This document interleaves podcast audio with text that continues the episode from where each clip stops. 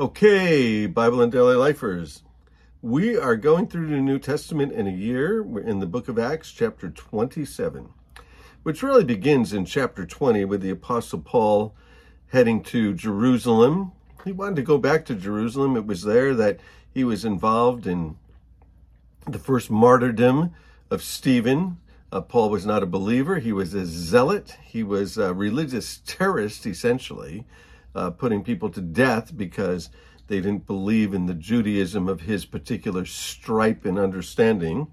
He did not like that Jesus was now part of this Jewish equation, the theology of the Old Testament, and he started to persecute the believers. well, he comes to Christ and goes through uh, quite a journey and ends up starting some churches in Asia Minor and throughout what we would call modern day Europe. He wants to go to Jerusalem in, in Acts chapter 20 when he's with the Ephesian elders. He said, I'm going to Jerusalem and he's hoping to share his testimony there. He's hoping that he's going to be able to share it with a lot of people. He had quite a reputation there. People knew who he was. Now he's converted. He thinks he's going to be able to come back and share the share the gospel. Well, it turns into a disaster. He gets arrested. Uh, Rome arrests him. The religious leaders are persecuting him and he appeals to Caesar because he's a Roman citizen. To Caesar he'll go. Well, the problem with him going to Caesar is there have to be some charges against him. Rome has arrested him. Now that Rome has arrested him, he said, I appealed to Caesar. They could have just let him go, but he appealed to Caesar. Well, he's now give, sharing his testimony with all kinds of Roman governors and all kinds of Roman rulers and all kinds of Roman kings over provinces. This is exactly what the Lord said would happen to him when he got saved, when he came to Christ. He said that you're going to be my witnesses to Gentiles and to kings, and now that's beginning to happen. He's sharing his testimony. And we should be sharing our testimony. If you want to be in a state of constant revival, share your testimony.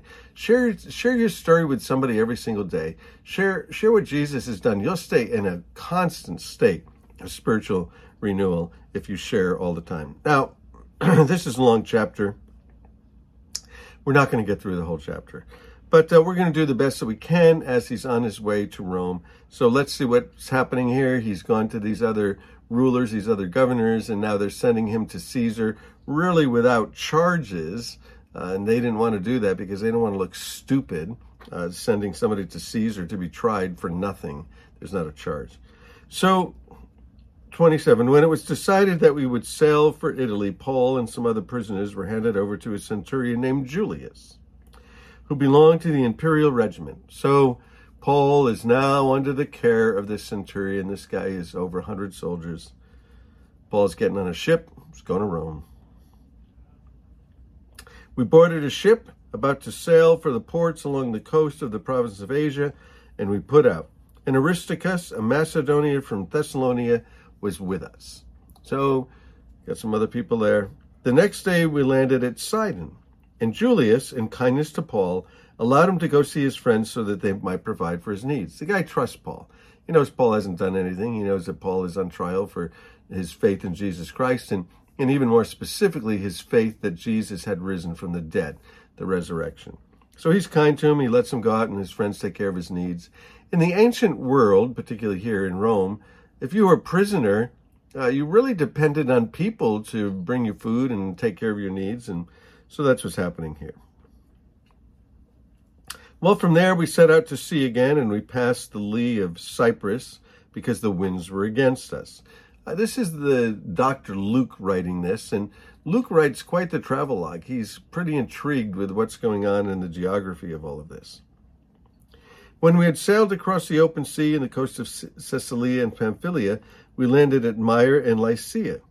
There the centurion found an Alexandrian ship sailing for Italy and put us on board. So it's this guy's job to get Paul to Rome.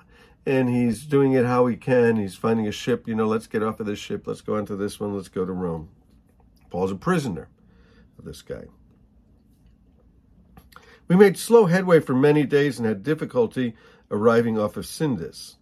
When the wind didn't allow us to hold course, we sailed to the lee of Crete opposite Salmone. And we moved along the coast with difficulty, and we came to a place called Fair Havens near the town of Lasea. So uh, he's just giving the travel log, telling what's going on. It's not an easy trip. They're not the weather's not cooperating. The winds aren't cooperating. They're trying to get there. It's um, a little bit of a difficulty. Much time had been lost, and and we had been sailing already. It had become dangerous because now it was the day after atonement. So the seasonal changes that happened there, uh, making it more difficult for them. So Paul warned them. Paul's a prophet of sorts. He said, "Men, I can see that our our voyage is going to be disastrous and bring great loss to ship and cargo and to our lives also." But the centurion, instead of listening to Paul, followed the advice of the pilot and the owner of the ship. All these guys want to make some money. They want to get there. They didn't want to listen to this. They didn't want to stop. They got places to go and people to see and money to make. Since the harbor was unsuitable to winter in, the majority decided we should sail on, hoping to reach Phoenix and winter there. This was a harbor in Crete facing both southwest and northwest. And uh, there was a guy uh, who historian Sir William Ramsay. He read this and he thought, this is a bunch of baloney. Um, this travelogue that Luke is giving him is not the way that it is in that part of the world. And so, because he thought that the geography he was giving was not that way in that part of the world, because he was an anti Bible person, because he was an anti God person, he decided that he would actually fund an expedition and he would go to these places and show that this was not true geographically. And if it wasn't true geographically, and this was the Bible and the Bible is the Word of God, then the Bible's not true. So he did it. He funded the voyage and he um, went to all of these places and he followed the book of Acts and followed the journey of Paul and the information that Luke was giving. And what he found out was it was exactly like Luke said. so many people have tried to disprove Jesus. So many people have tried to disprove the Bible. And what happens is when people try to disprove the Bible and they try to disprove Jesus over and over and over again, they find that what happens is that the Word of God is true, that the, the Word is true, that the Bible is true, the story of Jesus is true. He became a believer. so, uh, Lord, um, we thank you, Lord, that your Word is true and that what you've done in our lives is true. And so help us, Lord, to, to daily be sharing our story of what you've done for us. Lord, that other people might come to faith, that other people might come to uh, possess eternal life, that other people might come to you, that other people might come to know Jesus as Lord and Savior. So, Lord, uh, teach us to teach us to share daily our story, just our story, not Paul's story necessarily, but just our story, what Jesus has done for us, and help us to understand the Word of God, Lord, so we can explain it clearly to people when they ask. So, fill our hearts with love, fill, fill our lives with grace.